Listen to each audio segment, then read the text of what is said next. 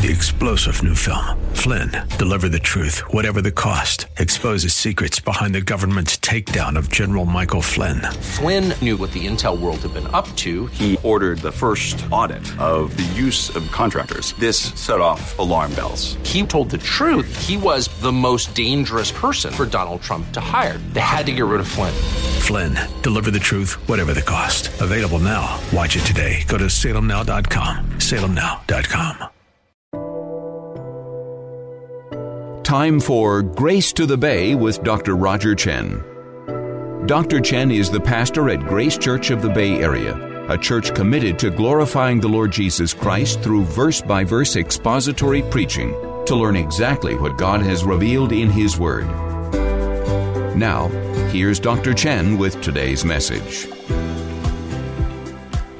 We have been asking the question who is your role model? Not so much who is worthy of being followed, but whom do you follow, whether consciously or unconsciously, whether choosing to or just going with the flow. And who you choose to follow or who you are following will be indicated by your priorities and your behavior. The phrase or the term role model per Webster's dictionary is this a person whose behavior in a particular role is imitated by others. A person whose behavior in a particular role is imitated by others. And just as there are no shortage of role models in our world, there is no shortage of those who are considered role models, but should not be emulated or imitated in any way, especially by Christians. In His grace, God has given us plenty of examples to follow and learn from.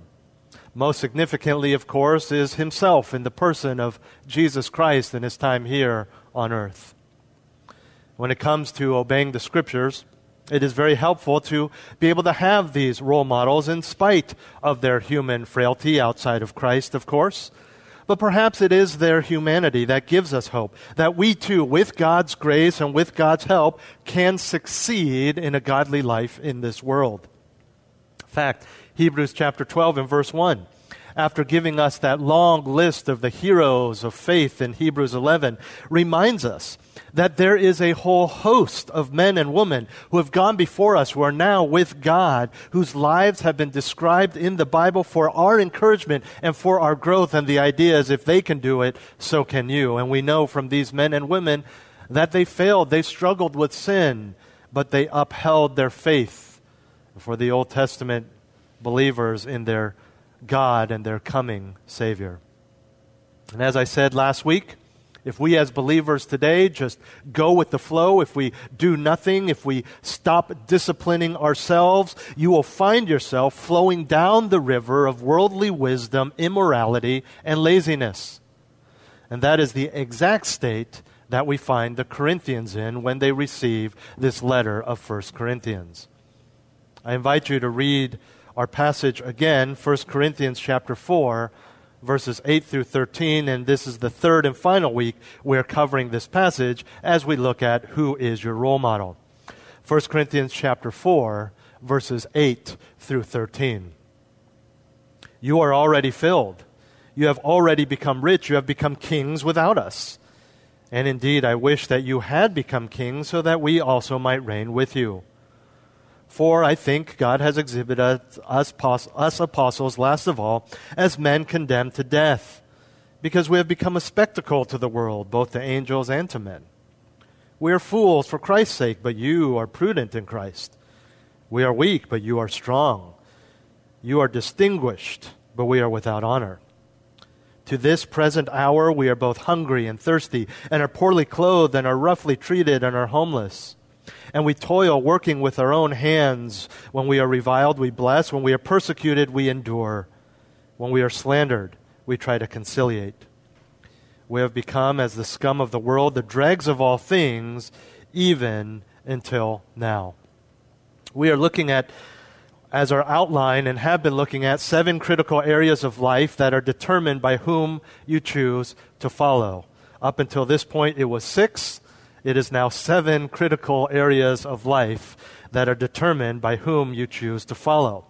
And up until this point, we have seen Paul make a comparison between the apostles, which of course includes himself, and the Corinthians, thus setting up for us two potential role models godliness and humble service, exemplified by the apostles on one hand, and worldliness and proud infighting, exhibited by the Corinthians on the other.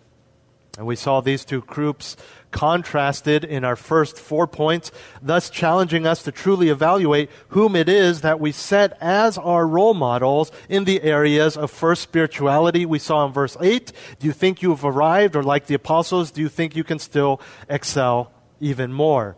Status, verse 9. Do you want to be like the Corinthians that care too much about having status in the world, or you agree to be willing to be despised for the sake of Christ? Thirdly, we saw wisdom, which we've seen throughout 1 Corinthians, worldly wisdom versus godly wisdom. And then fourthly, last week we saw reputation at the end of verse 10. For the sake of time this morning, I won't go into any further uh, depth in reviewing those. So let's move on to our fifth critical area of life that is determined by whom you choose to follow, and that is found in verse 11 and the first half of verse 12. To this present hour, we are both hungry and thirsty, and are poorly clothed, and are roughly treated, and are homeless, and we toil working with our own hands. The fifth critical area of life that's determined by whom you choose to follow is comfort comfort. Starting in verse 11, Paul cuts out the irony and sarcasm that he has been using thus far and he replaces them with straight talk.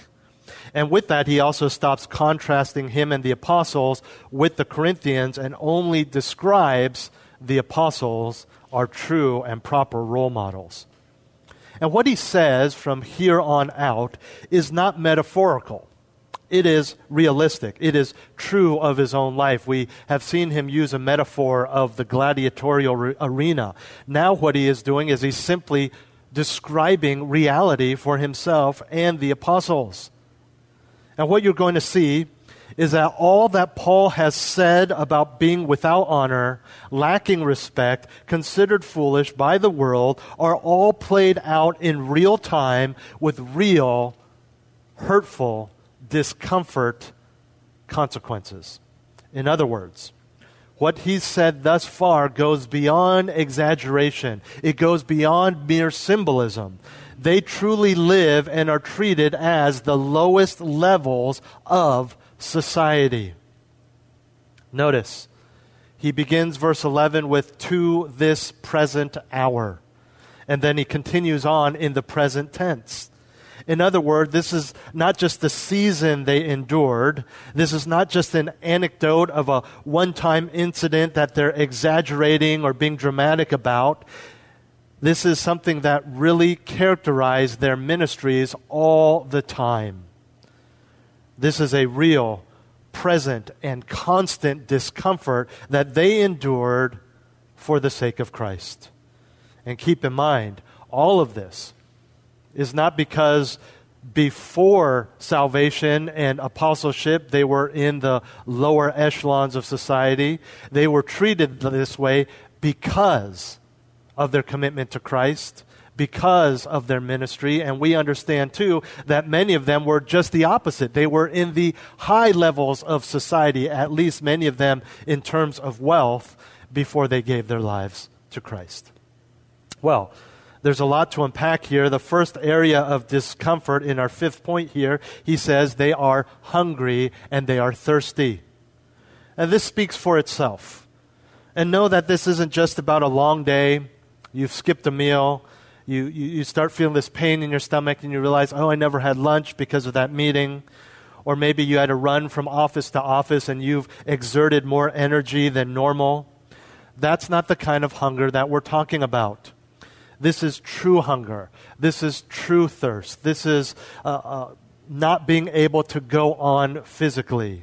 You've run out of steam. And part of this was because of the apostles' extensive travel, which would most often be on foot. And these long treks would be over large areas of uninhabited land. It isn't like today where you can drive, or even if you were on a bike or walking, there would be pit stops. There would at least be vending machines or water fountains or somewhere where you could buy food. This wasn't the case. There would be nothing available to buy, and even if there was, they might not have the money to buy it. You know, these days, literally these days, we complain about shelter in place while we get on our laptops and zoom into our well paying jobs and order DoorDash. They often had nothing.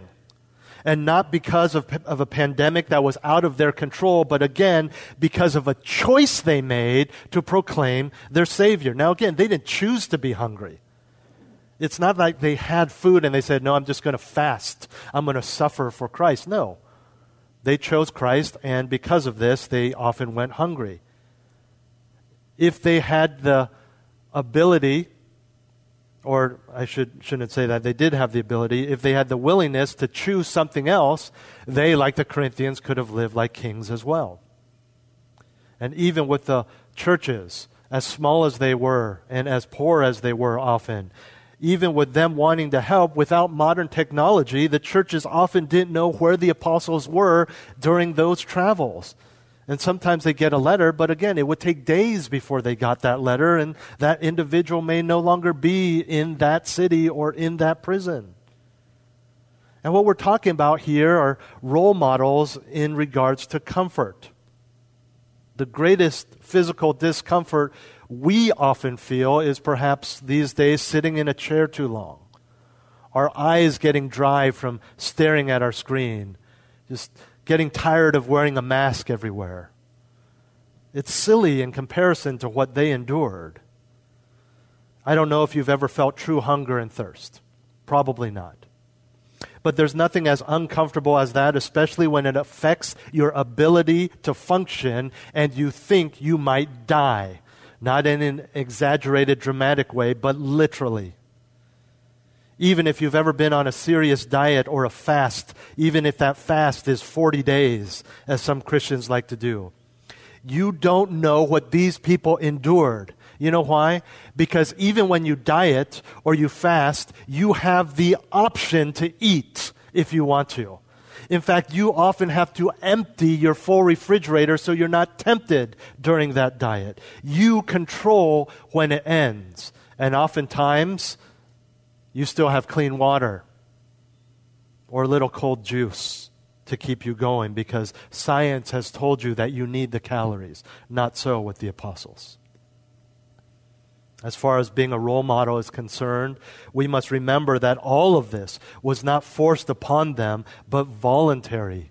Voluntary for the sake of the Lord. Not again that they would choose to be without food and drink, but that there was a willingness to serve sacrificially regardless of what it may come. We're afraid of a, a little mocking, not being invited to lunch with our coworkers. These people were worried they may starve to death and their bodies found on a road someday.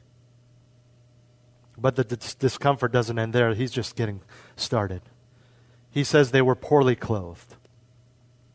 Not only are we talking about a time when there weren't lightweight, breathable fabrics as we do, and even if you think your, your, your shirt or your outfit today is not breathable, it is very much so compared to wool, unprocessed, unrefined wool.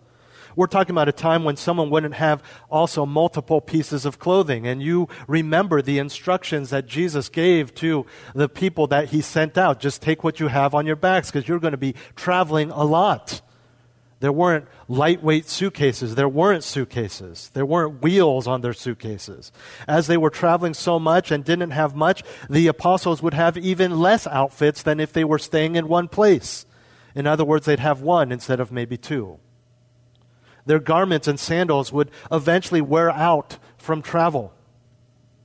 The word poorly, in the phrase poorly clothed, means inadequate, and it can refer to either the functionality of their clothing or the respectability as they walk into a town and they look like homeless people, which they were, as he'll mention in a moment.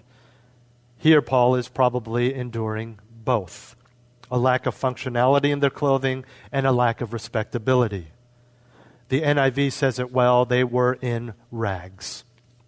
And when you travel these long distances and night falls between towns where you can sleep under a roof or at least behind the gates of a city in the city square and be safe, you slept wherever you could. You've experienced this as I speak. There are a few people from our church who are camping. And they chose a campsite where they are in tents, but there is also a bathroom. So they have tents, they have sleeping bags, they have running water, they have clean water, they have granola bars and snacks, probably some sort of fire starting and cooking devi- device that requires no more than a turn of a knob or a flick of the thumb on their lighter. Not so with the apostles.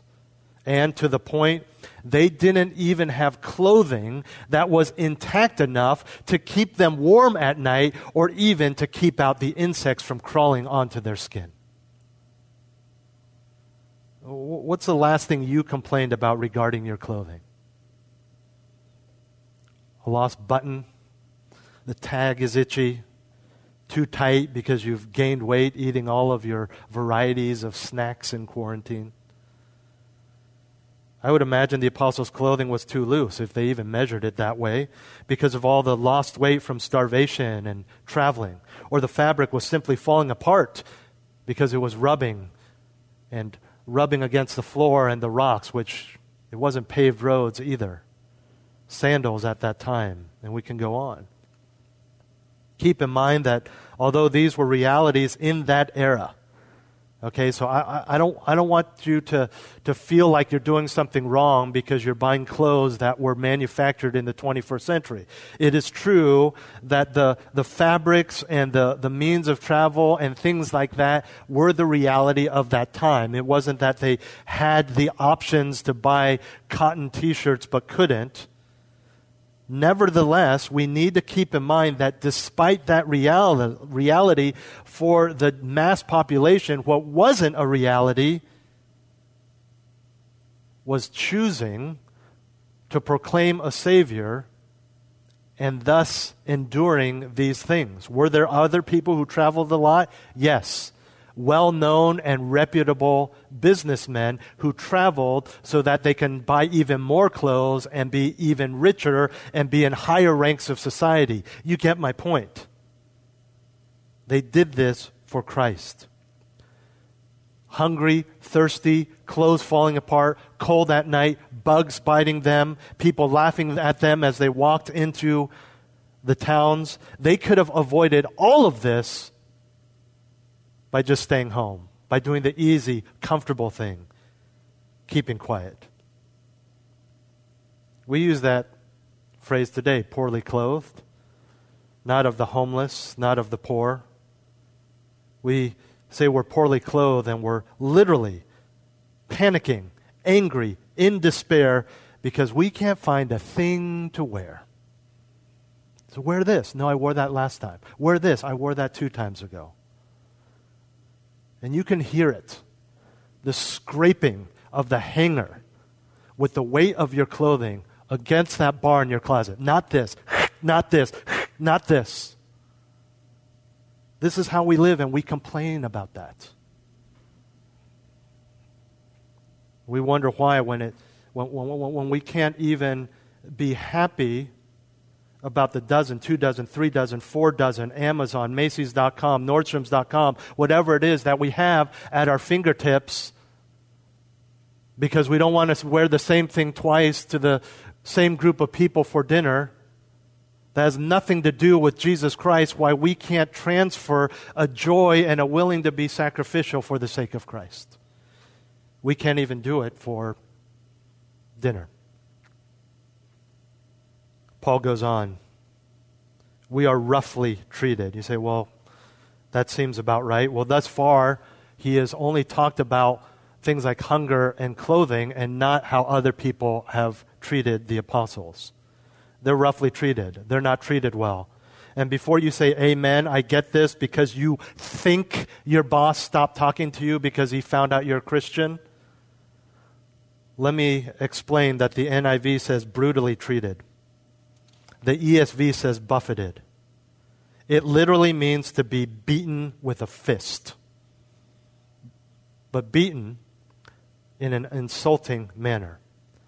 In, other words, this is not a fist fight where they could fight back and they could say, Yeah, I kind of started it. You should see the other guy and kind of feel proud about themselves. This kind of beating was a form of humiliation and punishment by authorities and others. It's what they would do to slaves and criminals. It was considered the height of indignity. A policeman would lose his job right now, today, if he did this. A policeman, aka a soldier back then, would get a promotion if he did this. He would lose his job if he didn't beat these people in the face. So, in that culture, this was not a badge of honor. This was not a symbol of rugged manliness. Look at this scar. I got, someone beat me. Look how strong I am. No, it was a sign of shame. It was a sign of dishonor. You would see someone with bruises, and you'd say, Is that a criminal? I see those marks. That's from the Roman centurion. Walk away, kids. Get away from that. It was shameful. And you can imagine how slowly bruises and cuts would heal, if at all, without modern medicine and modern bandages. Maybe a dirty piece of fabric and then back off onto the road again where they're scraping their knees even more and dust is flying everywhere. But wait, there's more. They were homeless, he says. They were wanderers. They had no permanent address, no fixed abode. This had social implications as well. Even today, in our, in our place, in, in California, the most respectable citizens are those who have residences, a place to call home. One of your first questions when a visitor comes to our church, oh, where do you live? Where do you, where are you from? Well, well, how would you react if they said, oh, I live on the streets? Uh, uh, oh, uh, oh, uh, sorry, uh, sorry uh, d- do you need help? Our first thought is, is shock. How could this be? How could someone walk into our church who has no home? Culturally, these men had broken with their Jewish pasts and connections, and now, as those representing Jesus Christ, they lacked a welcome in many of the towns and villages they came to serve. Jesus had even said, if they reject you, wipe the dust off of your feet, have nothing to do with them. Why did he say that? Because it would never happen? No, because it happened a lot and it was a reality. Could they have owned a home? Yes, many of them did. Many of them had homes, but they left them and became wanderers for the sake of Jesus Christ because they had to go from place to place. And we see from from the different epistles and even what Paul writes to Timothy. There, there are times where they had to go and rely on the help of other Christians because they were near death, they were so sick. I mean, think about that. I mean, it says a lot. We're focusing on the apostles, but it, it, it says a lot about the other Christians as well. We don't want to let someone in our house because of the potential of coronavirus getting through the mask that we're wearing. And these people are taking care of other Christians because there was no one else. This is an apostle. He is homeless. Look at his scratches. He's clearly been beaten. This is the, the apostle Paul here. Put him, get, get out of there, kids. Let him sleep on your mat on the floor. Let him heal days, weeks, months. Into verse 12, we see the last point of discomfort. And we toil, working with our own hands we think this is good these days. And those of us who are white collar and, and have tech jobs and don't, don't have any calluses on our hands, we think it's fun. We think it's noble. We, we pay money to go to camps where we work on farms and learn how to work the field. Not so back then. Not so today for the people who have to do that. See, the word toil is not just your average nine to five. It speaks of labor, hard work, working, and this is important, working to the point of weariness and exhaustion. And if you ever have worked manual labor, you know what this means. You understand why a lot of farmers and different people who do manual labor are okay with just kicking off their, their mud laden boots and just plopping into their clean sheets with dust all over their bodies because they don't even have the energy to shower or even change their clothes. And they're so tired that their work clothes don't bother them or keep them from falling asleep. Then and now, the person who works with his hands is assumed by the upper class or the elite to be working in lowly tasks. As such, they are assumed to not give attention or care about the more lofty or superior things of life. In other words, Paul is mentioning this labor as a continuous or continued indication of the apostles' lowliness and dishonor. This has been Grace to the Bay with Dr. Roger Chen.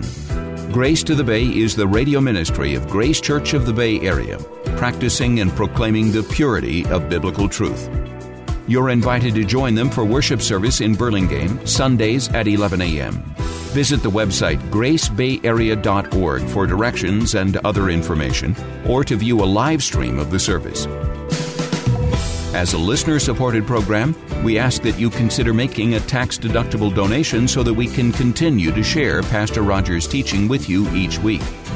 Donations can be made through our website, kfax.com.